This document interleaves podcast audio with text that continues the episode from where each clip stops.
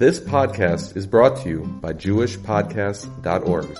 Start your very own podcast today at JewishPodcasts.org. Everybody, Parshas Miketz 5782. We're going to talk about the end of the Parsha. Parak Mem Dalid Pasuk Hey. Halozesh or Yishta Bo.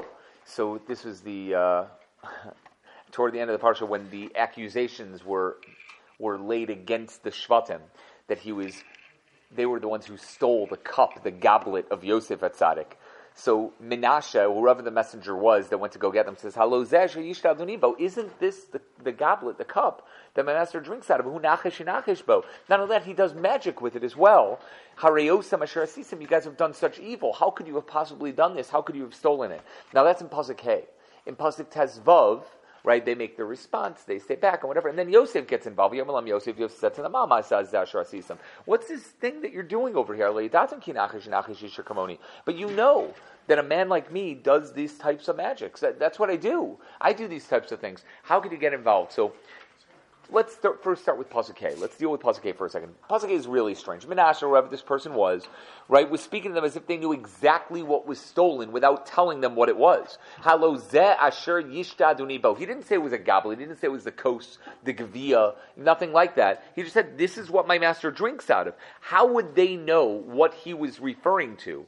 If not for the fact that, especially if they didn't steal it, why would he speak to them so directly? So the Sforno says that this goblet was apparently used by Yosef Atzadik in the meal. They all saw it and they knew its significance. Yosef Atzadik didn't go anywhere without it. It was such a famous cup, so to speak, he didn't go anywhere without it. He didn't have to mention it by name. They should know immediately what he was referring to.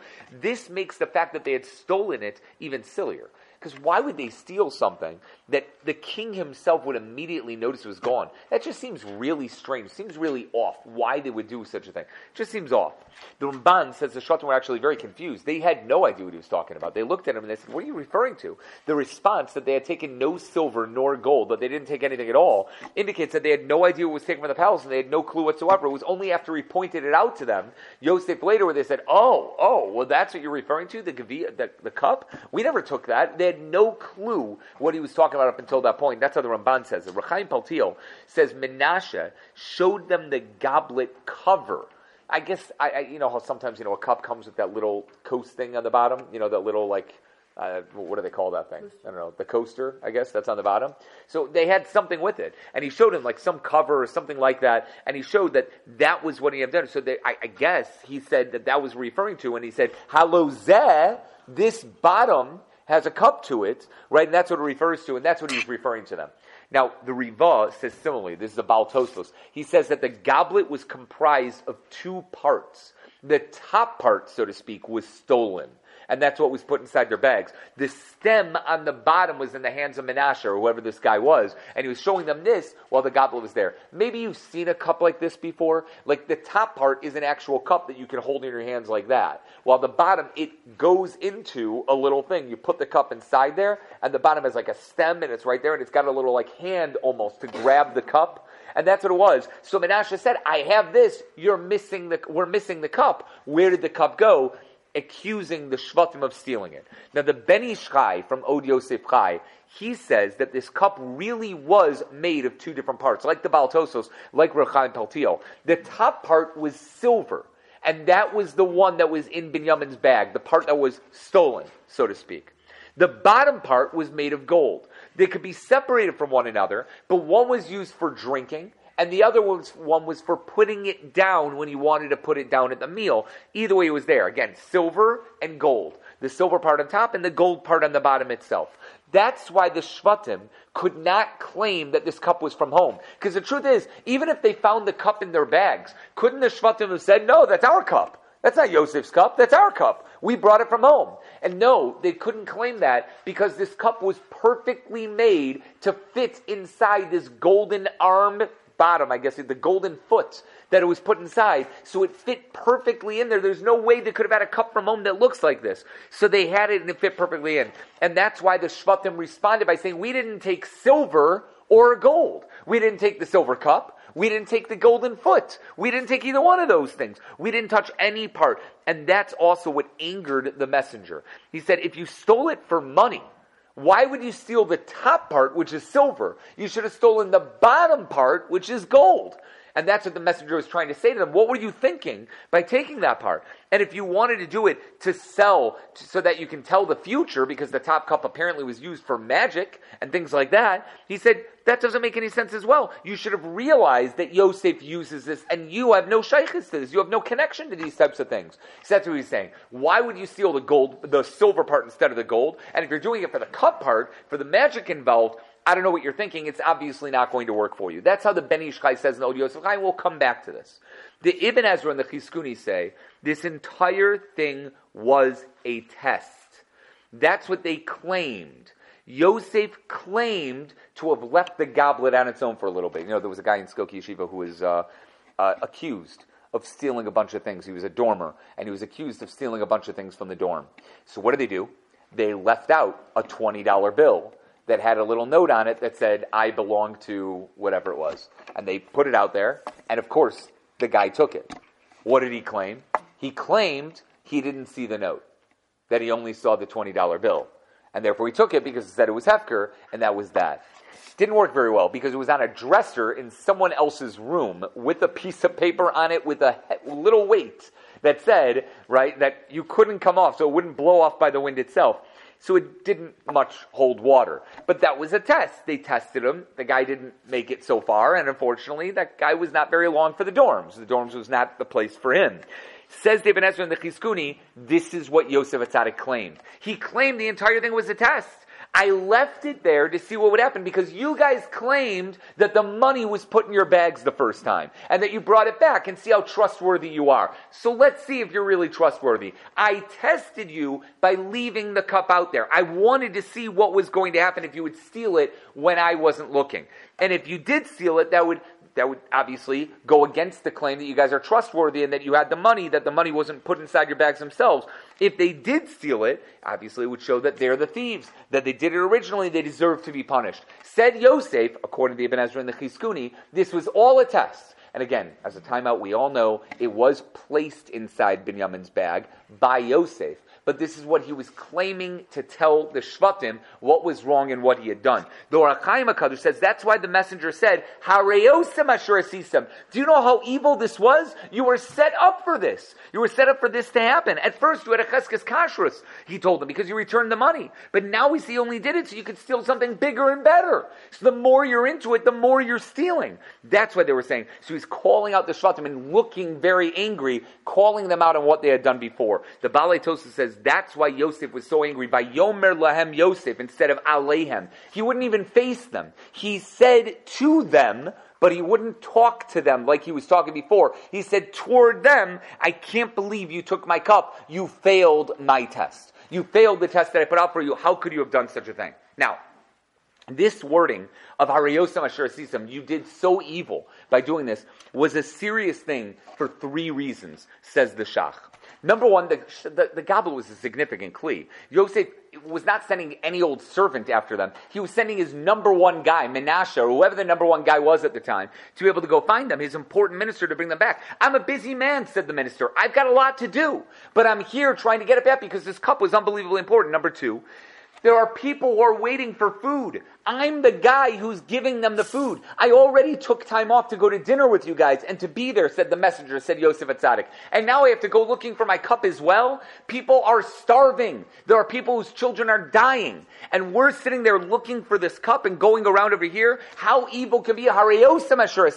You're taking me away from my major job of feeding the world and taking care of you as a timeout. Since this whole thing was a ruse, you got to wonder. So if that's true, why would would Yosef Atzadik have done this and taken away from other people and allowed other people to die while he's dealing with the Shvatim? But the obvious answer is he must have thought, or at least assumed, that somebody else was taking over and somebody else was taking care of everything. But he was using this to tell the Shvatim, look how evil you guys are. Or number three, you must have done something terribly wrong if you stole a magic cup that tells the future. If you stole this cup, that means you have something that you wanted to hide from Yosef Atzadik. How bad are you that you wanted to hide whatever it was that you did? How could it be so bad that you wouldn't allow things to happen over here? The Maharil Diskin adds, how could you be such thieves that you couldn't stop yourself from, from stealing the top cup of the king of the Mitzrayim, what kind of person does that? And that's the idea behind it. The Torah more says, this cup, said Yosef, was actually used by Paro. Hareosem Asher Asisem, said his messenger. How bad is it you stole from Paro? Not just from his, from his second in command, but you stole from, Yo, from Paro himself. The Miam Loes and the Malbim adds, there are three things that even the most seasoned thieves do not get involved with.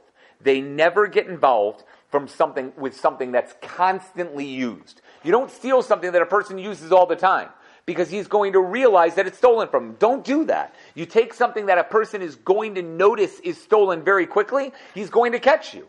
That's number one. Number two, don't get involved with kings and princes. Don't get involved in kings and princes because kings and princes have so many people around and there are so many people who notice when things are missing. There's so many servants out there. Don't get involved in that. And they also have a lot of resources to go through. And number three, you don't steal something that's extremely valuable. And this cup, apparently a magic cup, is extremely valuable. You stole something, said Menashe this guy over to the Shvatim, that was all three. It belonged to the king who was extremely valuable and used all the time. What were you thinking? Hariosim Asher is referring to that.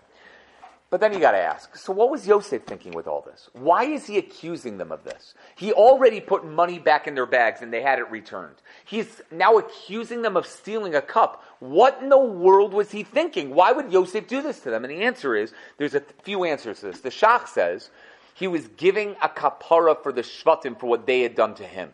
The Shvatim sicked their dogs on him.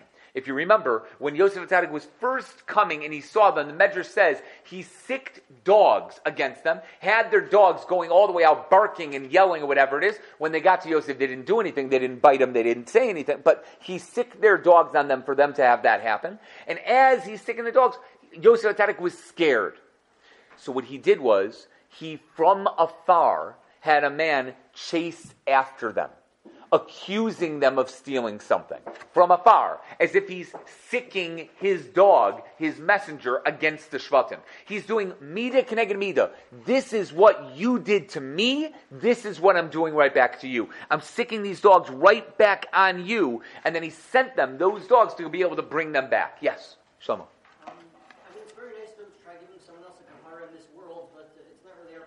So Yosef Atzadik felt, and although we're not going to go into this full answer, but you're right, Shlomo, we don't do that to other people and put ourselves in trouble for that.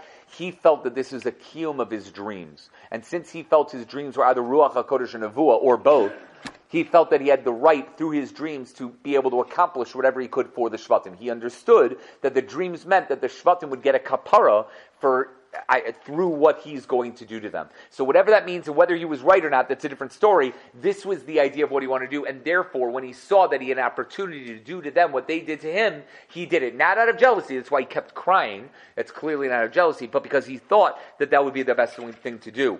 The Tam Vedas, which is Rav Sternbuch, Rav Moshe Sternbuch suggests that Yosef did this because the Shvatim began to think this guy is really related to us. They couldn't tell just yet, and they're on the verge of figuring it out. They were sitting at the meal together, and Yosef Atzadik is saying exactly who they were, the order of their birth, and the mother that they were from. They were. They asked him about it, and he said, "Oh, I know it all from my cup." He banged on the cup, and he said, "Ruvain is the oldest." Shimon is the oldest, is the second oldest. Levi, then Yehuda, then Yisachar and Zvulun after Gad, Naphtali, Dan, and Asher. They're all from the same mother, Leah. You sit over here. They couldn't understand it. There is no magic that does that. They couldn't understand where they had gotten that from. They couldn't get where it was all coming from, so they started to suspect, does this guy know us? Does this guy know who we are? So says Rav Sternbuch, the fact that they were starting to suspect, he had to keep them more off. He had to keep them off balance, off key. So since he wasn't yet ready to reveal himself to them, he wanted to, he told them he knew everything through Nichosh and then continued his suspicions of them being Meraglim, spies, so that they wouldn't ask questions. Remember, the first thing he did when they came down to Mitzrayim, he said, you guys are a bunch of spies. Spies cannot ask any questions. So then we see, when they see a Mediterranean looking guy who's sitting on the throne of Mitzrayim, who got there because he translated dreams and his old name is Yosef, they would say to themselves, obviously, the first thing you do is you'd ask somebody, wait, how did this guy get up there? Oh, because he translated dreams from Paro and he was in jail and he was this beautiful slave that was owned by Potiphar. And they would hear that story. They'd be like, oh my gosh, it's Yosef. They couldn't ask any questions because they were accused of being spies. So you can't ask any questions. And so he's continuing that idea, says Rav Sternbuch, by saying, You guys stole from me. And if you stole from me, they couldn't ask any questions. They couldn't deal with anything. That's the idea behind it. Continuing trying to steal the secrets of Mitzrayim by the secrets of Mitzrayim through the cup that would tell you the future. That's what he was doing to them. The Kli Yakar and Toras Chaim Vamuna both suggest this whole episode was the Gevia was to get the Shvatim to understand what it would feel like to be a slave for life. You sold me.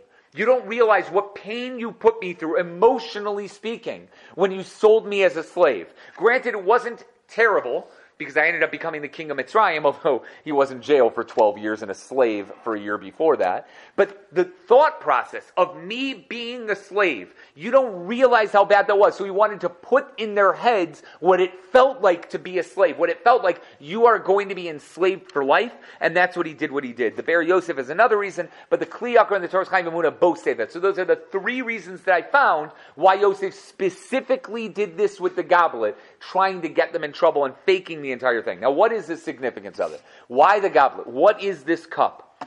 So Targum Yonason says the word nachesh nachesh was doing magic, as the word nichush, which we usually translate as superstition, maybe as di- uh, divination. Maybe that's the right word for it. I think Rav Kaplan translates it as divination, right? I believe that's the idea behind it. He suggests also, Targum Yonason, astrology. They knew how to manipulate the stars to figure out what to do. And there was a chachma to this. The Yalkut Reuveni, although not here, he mentions this elsewhere. If you make a certain kli under a certain constellation, when the stars are perfectly aligned in a certain way, you're able to get something out of that kli that you could figure out the future by looking at that kli. We don't know how to use these things, and we have no clue how this works exactly. But apparently, there was something, not astronomy, astrology. They were able to figure things out, things out and they were able to do things like this. Says Targum Yonason, that was significance of this goblet. It was created at a certain time, or so Yosef claimed. It was created at a certain time under a certain mazel, under a constellation, and therefore was able to tell them things that they would never have known otherwise. So Or HaChaim HaKadosh says there are two things that you could do with this goblet. Nachesh means it could tell you something about the past. Yinachesh means it could also tell you something about the future. You'd be able to tell the past and the future from this goblet, and that's what it referred to over there. The Rashbam says he kept doing things during the meal which were fakes faking that he got it from the goblet, like saying who they were and what mother they were from, their ages, and everything about them. He had them put down. He was faking it through the goblet, showing them that it was not anything but an ordinary cup, that it could be used for magic. magic. And that's why the messenger uh, expected them to know what it was. When he said, That's the thing that my master uses for magic, they, they should have understood this is the goblet that Yosef kept showing off to them again and again and again. The Ibn Ezra says this hints to that Medrash Rabbah that I said before in Tzadi Beis Hey, where he showed everything right over there. Now, the Shvatim were so confused by this because they knew magic. How do they know magic? So the Gemara says in Eruvin that Avram had 400 prakim of Gemara Avodah. We have five prakim in our Gemara Avodah. He had 400 prakim. Josephus, he says this, that when Avram went down to Mitzrayim and taught them mathematics, which is a super interesting thing for him to have taught them, which is where he made his money, by the way. He didn't make his money over the three to six months that he was in Egypt by peddling off his wife, which sounds super strange, and there's no way that Avram would have done that and then kept the money afterward. He made the money from all the astro- astronomy, astrology, and mathematics that he taught them. Which, by the way, makes a lot of sense to me why the pyramids throughout Egypt very well could have been used as signs, areas that were used for astrology, and they're perfect mathematical pyramids. Pyramids are a very difficult thing to make. Very difficult. I don't know if anybody's tried it before, but they're very difficult to make a perfect pyramid, square on the bottom, going all the way up on top. He may have showed them how to do it, and it is true. It's around the time that Avram came to Mitzrayim that the pyramids were made. If we go by Egyptology and what they say, we are not the ones that made the pyramids. We might have made some pyramids, but the main pyramids, Giza and all the places around them, were made about 900 years earlier, which give or take is close to when Avram Avinu was down in Mitzrayim. He may have taught them everything they needed to know, and therefore it was all there for them. It's possible that Avram went there teaching them his chachma and came out learning their chachma. He learned all about the magics of Egypt, all the different things that they did, whether it was fake, real, demonology, whatever it was that they were doing. He got involved with it, learned how to do it, and came out and wrote 400 prakim, so to speak, of Avodah Zarah, and then taught it to Yitzchak and Yaakov, and then to the Shvatim. These may even be the matanos that he gave to the other kids that he sent out east the Matanos Rashi says, is the shame hatuma masar lahem. It could be it's that shame of tuma that he had gotten from Mitzrayim that he gave in them. It's possible that's what it's referring to. Yeah. Where would they have gotten it from? Where would who? The Egyptians? Yeah. So it, it, there are ways of manipulating things in this world, and Ham, right, who came, who's the father of Mitzrayim, is possibly, you know, the first person to have brought about all of that stuff. So it's possible like, that they were getting it from them. Walking around the desert and he found a book? Or- No, no, no, no. Although, yeah, I mean, there are there are certain things in the, the only Sfarim that they would have had back then, if Raziel Malach is a real whatever it was, that have to do with this stuff. But there are ways of also manipulating it. If the Shadim were as powerful as they were back in the time, the Mazikin or whatever it was, then there were ways of asking them what to do and how to do it. If demonology is real, then you could ask them how to get involved in magics. With Sora from, from that? Might have been. There might have been. I mean, remember, it has to come from one of three people, Shem, Chum, or Yafes. So it's one of the three. So Mistama, it had to come from them because the Bnei Kayin are all dead. So whatever it was, it's there. I mean, I guess Og was alive, and Shemchaza and Azol made it onto the Teva, the two demons, right? To the Malachi Chavala, whatever you want to call them, right? So they came down. So there was something. But what exactly, we don't know. So that's why the Shvatim were so shocked. They knew about this stuff. They knew what it was. They didn't practice it, but they knew what it was because they learned it. Lo salamed lasos. You can't learn it to do it, but you can learn how to how how to get involved with it. So when they heard Yosef saying, "Yeah, I have this cup, and this cup tells me the future and the past," they were shocked. They were shocked. They were like, "We've never heard of this before. What kind of magic is this? Where are you from?" But they knew they couldn't ask that because they were spies. So they couldn't ask any questions. They had no clue what it was. It made no sense to them. None of it made any sense to them because everything was so there. And the Miam Loez says, however, this goblet was used for nichush, but it wasn't necessarily for nichush. It was easier to use an object like a goblet to divine something. Apparently that was easier, maybe through the mirrored images that you could get on the side, or from looking in the bottom of it, you could see something. But it wasn't the only way that Yosef Atzadik knew how to do nichush. It was just an easy way to be able to focus his energies and to be able to do something from it. It's almost like I, I don't want to be like all jokey about it, but there is such a concept of a wand by a witch, right? Although there is no crazy concept, but we do have a concept like that. Elisha had his staff that he gave to Gehazi, that he wanted Gehazi to bring back that kid from the dead. It's possible that the same idea is there just in Tuma. The same way that a, a Makubal can put his power into his staff and allow that staff to be Machaye Amesim even without him there. So, so too, it's possible that a magician has the ability to put that koach into a wand. And yes, everybody in Harry Potter is Chayv Misa, and they should all be killed. And I agree. If we would ever see any of them, we should kill all of them as soon as we see them. Um, if not for Dina Malchus Dina, but they're not real. So I, I, it would be that way. It's possible there were such things and that such people had the ability to do so, and that's that. So the goblet was a, a way of doing nichush, but it wasn't the only way of getting about nichush. And the Shach says it straight out. He brings a medrash that Yosef Atzadik originally asked the Shvatim, all I want to know is who gave this suggestion to Binyamin to steal this goblet? Who told him to do so? I know you stole your brother before, and I know you sold him to other people. So one of you is a real thief, and I know Binyamin wasn't there. Who suggested to Binyamin to be a thief like the rest of you? Pretty strong words. Binyamin answered, No one told me to steal it, and I didn't steal it. So Yosef Atzadik asked him to swear that he did not steal it, and Binyamin then said, "I was not involved in anything that my brother, my brothers did to my older brother, which you apparently know about. In fact, I named all of my ten children after that brother." and then named them all, showing how each one referred to something that his brother, he missed out on with his brother, etc., hoping that I would be able to see it again. And that's what caused Yosef Atzadik to start to cry, which allowed him to have that emotional breakdown in the beginning of Parashat Vayigash and allowed himself to reveal himself to the brothers. Are we going to say something? What were some of those names? Mupim, Chupim, Va'ard, if I remember correctly. Chupim was the easy one because I won't see the chuppah of my, of my brother. I forgot what Mupim was, but it's one of my favorite names in all of Tanakh. I wish I, I wanted to name one of my kids Mupim. It just never worked out well, right? Unfortunately, my wife had some say in it, so it just never worked out well. Ard also sounds really good if you're a pirate. if you're Ard the pirate, you are the greatest man of all time. And if you have a peg leg and a little parrot on your shoulder, I don't think you could be anything greater. So yeah, maybe maybe in another lifetime I'll be able to name my kids Mupim, Chupim, and Ard, right? But each one is supposed to be something. I just I don't remember each one of them. I don't remember them.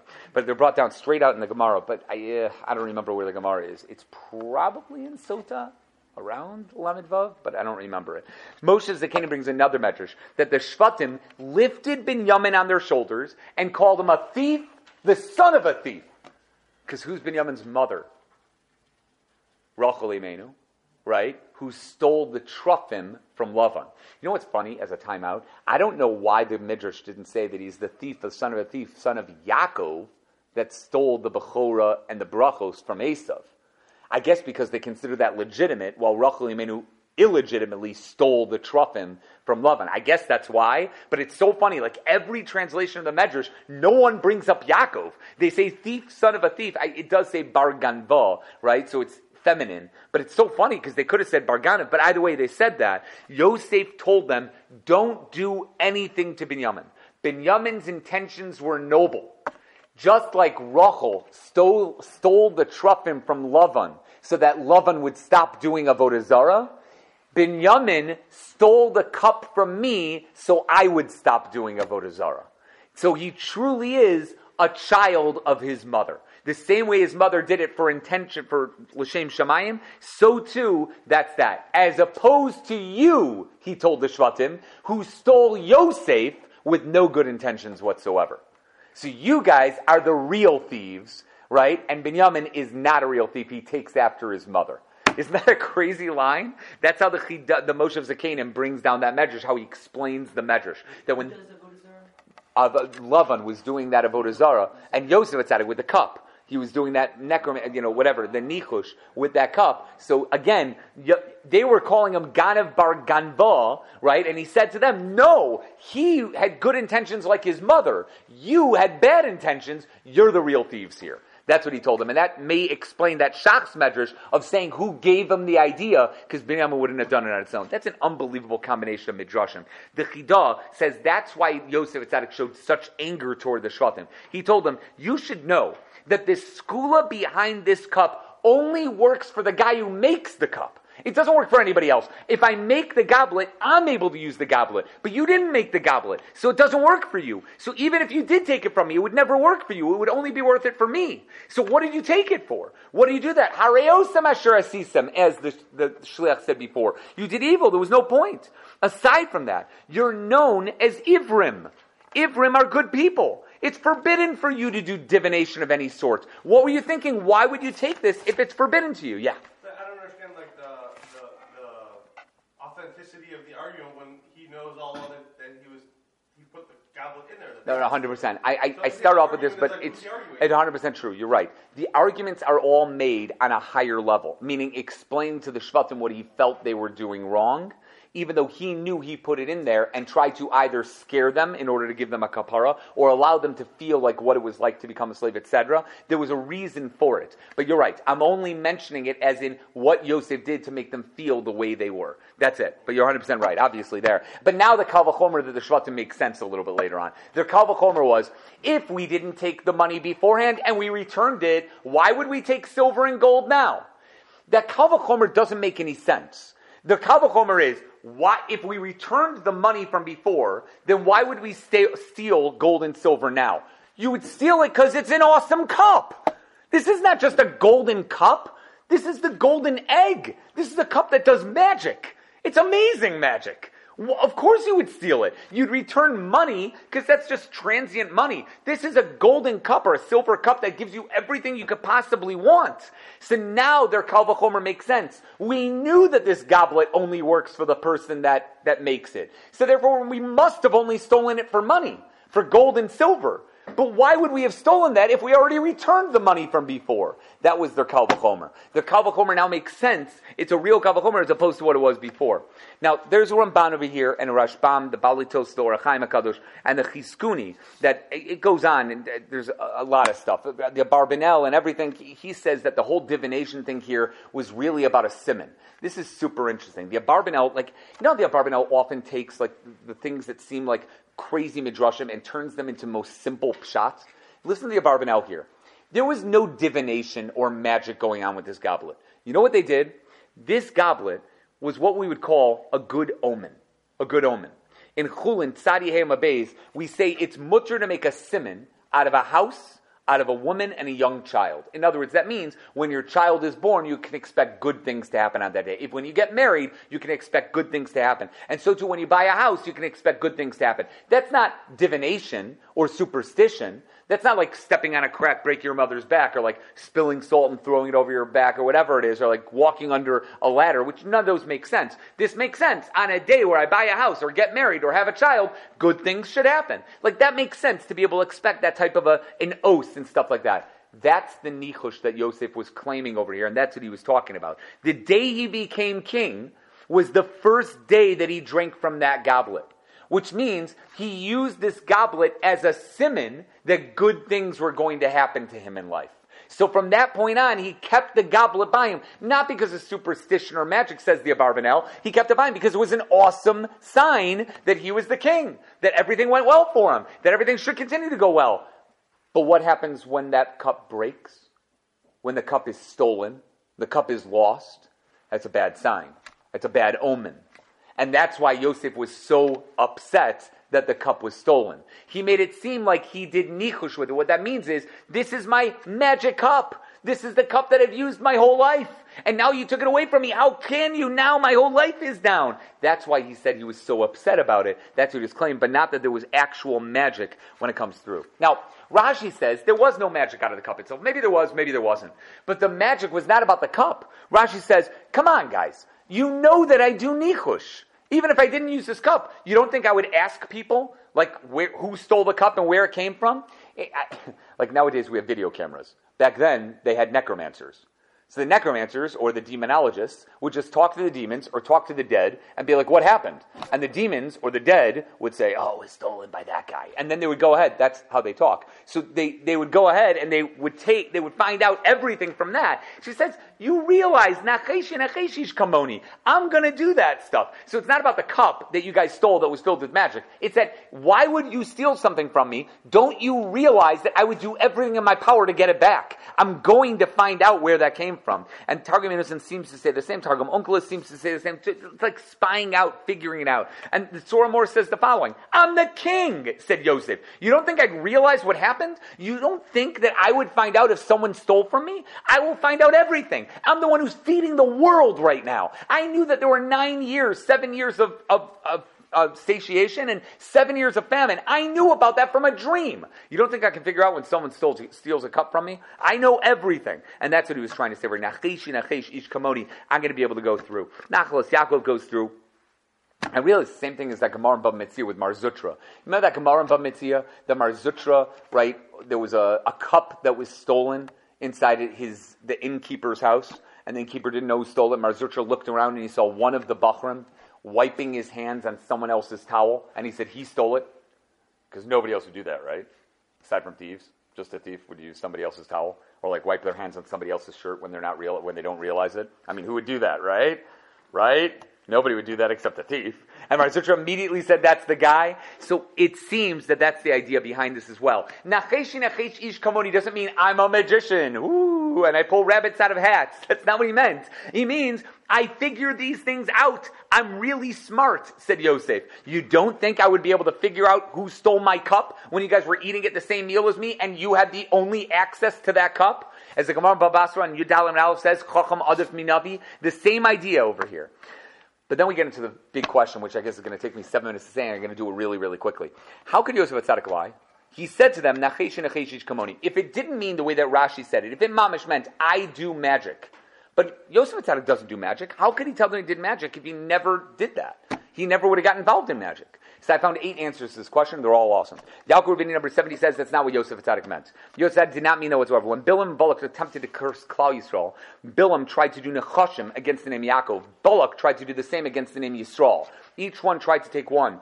But Ruach mis listen to this, Yalkut Reuveni. Ruach misitra Yosef came from between the branches of a tree. They, a spirit from the side of Yosef came from the branches of a tree, blew the Nechashim away, being mevatel them completely. That's why Bilam said, Kilo Nochash Yaakov. I can't do Nichush against Yaakov. There's no Nichush here. He was telling the Shvatim the truth. I have the ability to be mevatel all Nechashim in the world. I can knock out all of the Nichush, of the superstitions of the entire world. When he said, Nachesh Nacheshish Kamoni, it meant a man like me can knock out all Nichush. And that's true. Yosef Atzadik has the ability to do everything, similar to how Rabbi Hanina used to be able to knock everything out by saying Einod Milvado, like the Gemara Chullin Daf Zayin. Number two, the Shach says that he was actually hinting to the truth.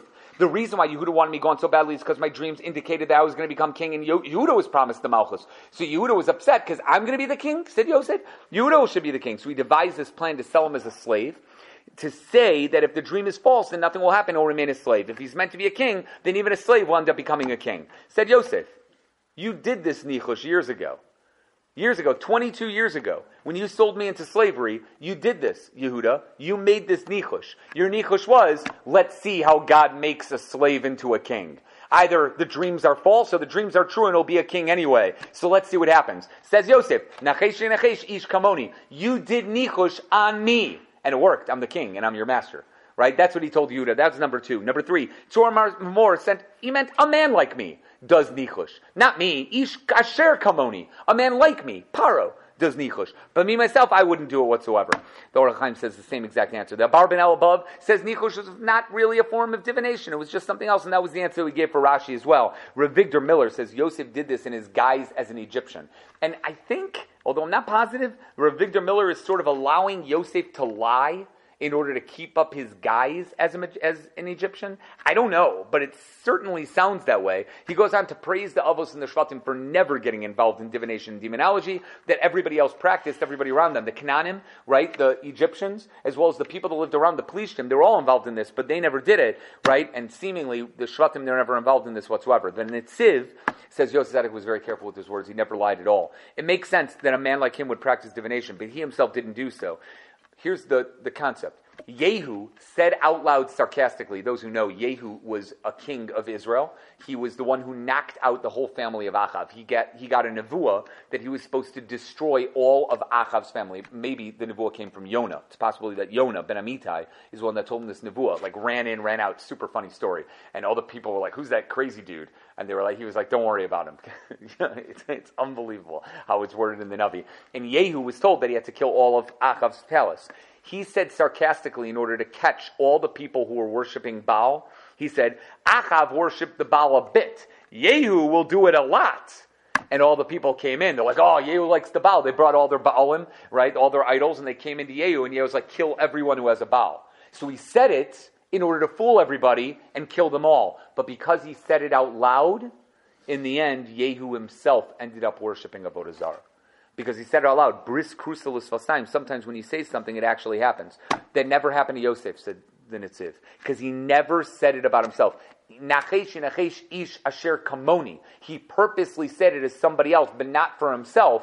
A man who is in my position, who does what I do, would have done this, and therefore he never got involved with that. That wasn't a problem whatsoever the Meshech Chachma and the Ir David really is the same thing, was explaining that Yosef was explaining to them, even if their intentions for stealing the goblet were no, noble, maybe their intentions were noble for doing so, it would never have worked. Maybe Binyamin did it, like we said before, to take away a Zarah from Mitzrayim and everything like that. He said, it's not going to help at all, because Ish, Nachesh Kamoni. I would do magic even without my goblet. I'd figure it out in some other way. So it's not going to help whatsoever, it wouldn't be involved whatsoever. Maybe you did it in order to keep me away from Kishuf, because the Gemara in Sanhedrin, Nun Vavam Beis, which you guys clearly know, that magic is going to be is forbidden even in non-Jews, right? Nah, it wouldn't have stopped me. That wouldn't have done anything whatsoever. Number eight, the Oznayim LaTorah says the Shvatim didn't want to kill Yosef directly, so how could they have thrown him in a pit filled with snakes and scorpions? They must have thought that he was a chaver who could charm the snakes and take care of the snakes. Like Yevamos Kuf Chafalov says, if you see a guy who's in a pit with snakes and scorpions, you don't have to assume that he's dead because it's likely that he's able to do you know, lechashim and get out of it, and there's no problem whatsoever. So he said, you thought when you threw me into that pit that I'm a nachash guy, that I'm a nachish nachish guy, and now you're going to do this to me? That's how he says it. I did have a ninth answer, the Degel Machaneh Ephraim, but I don't want to go into the Degel Machaneh Ephraim says a ninth answer. You can look it up right over there. The, Mayanah Shel Torah quotes the Kotzker Rebbe, and we're going to end with this. He used to say, Ish Asher Kamoni, someone who attempts to copy my deeds, nachesh nachesh, is exactly what the problem with Kishuf is.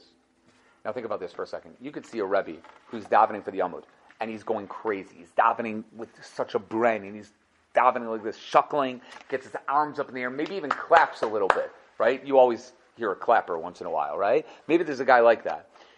If you try to be like that guy, and you try to be like that Rebbe, then you're skipping like all the levels. The Rebbe worked his way up there, said he became this, this, this, this, and finally got to the point where he can daven the way he davens. But if you just go from here to here, then that's exactly what Nichush is. You're copying God without taking the steps to get up that far. You're using magic words, abracadabra, to become something or do something, pull a rabbit out of a hat that wasn't really there in the first place. Said the Rebbe. The Rebbe said, Ish Asher Kamoni, you want to be a person like me? Nachesh nachesh. That's just magic. That's magic. That's exactly what's wrong with magic. Once there was an older chassid who lived in the same area as the Tiferes Shlomo of Radomsk. This uh, Reb Shlomo of Reb Shlomo of, the Rebbe Reb Shlomo of Radomsk was a tremendous, tremendous tzaddik. One time the chassid saw a younger man copying the the, the Rebbe's way of davening. So this chassid went over to him and he whispered in his ear, "You should know you're chayiv to be shechted." That's what he told the guy because he was copying the Rebbe. So the young man ran over to the Rebbe and told him what the chassid had told him. The Rebbe approached his neighbor and he said to his neighbor, the chassid, he said, "What did you mean by that?" The chassid answered, "In Rebbe Yudah chassid's will, the tzavos to Rebbe Yudah chassid, right? It says that if a chicken crows like a rooster, a female chicken crows like a rooster, it must be shechted. Why? Because a rooster feels the need to crow because of something in its body. If a chicken wants to crow like a rooster, it wants to copy the rooster, and I don't want any political insinuations coming from over here, but if the chicken wants to copy the rooster and show itself as if it's a rooster, right? Then the copycat should be shechted before it does any more harm. Because people will think that the chicken is a rooster. And that's horrible. How could people think that a chicken is a rooster? When the Rebbe davens, he says, there's a burning feeling inside, and he has to move so that the Rebbe doesn't die. He has to move, and that's why he's going so crazy, and the Rebbe's davening with all this over there. This young man is only doing it because he wants others to see him davening like a Rebbe. So that they'll go to him and they'll say, You're the Rebbe. We want to ask you our shilas. We're going to give you our petex. We're going to give you a pidyon. That's what this guy wants to be like. They'll think he's the Rebbe when the Tiferes Shlomo, Shlomo of Radomsk is the Rebbe. He said that will lead to a disaster. And therefore, he should be shechted now like that chicken that wants to be a rooster so that no one gets fooled by him. That's what the Kotzker Rebbe meant. Someone who attempts to be like me. Ish asher kamoni, nachesh nachesh. That's not the way to be. Build your way up. Make your own way.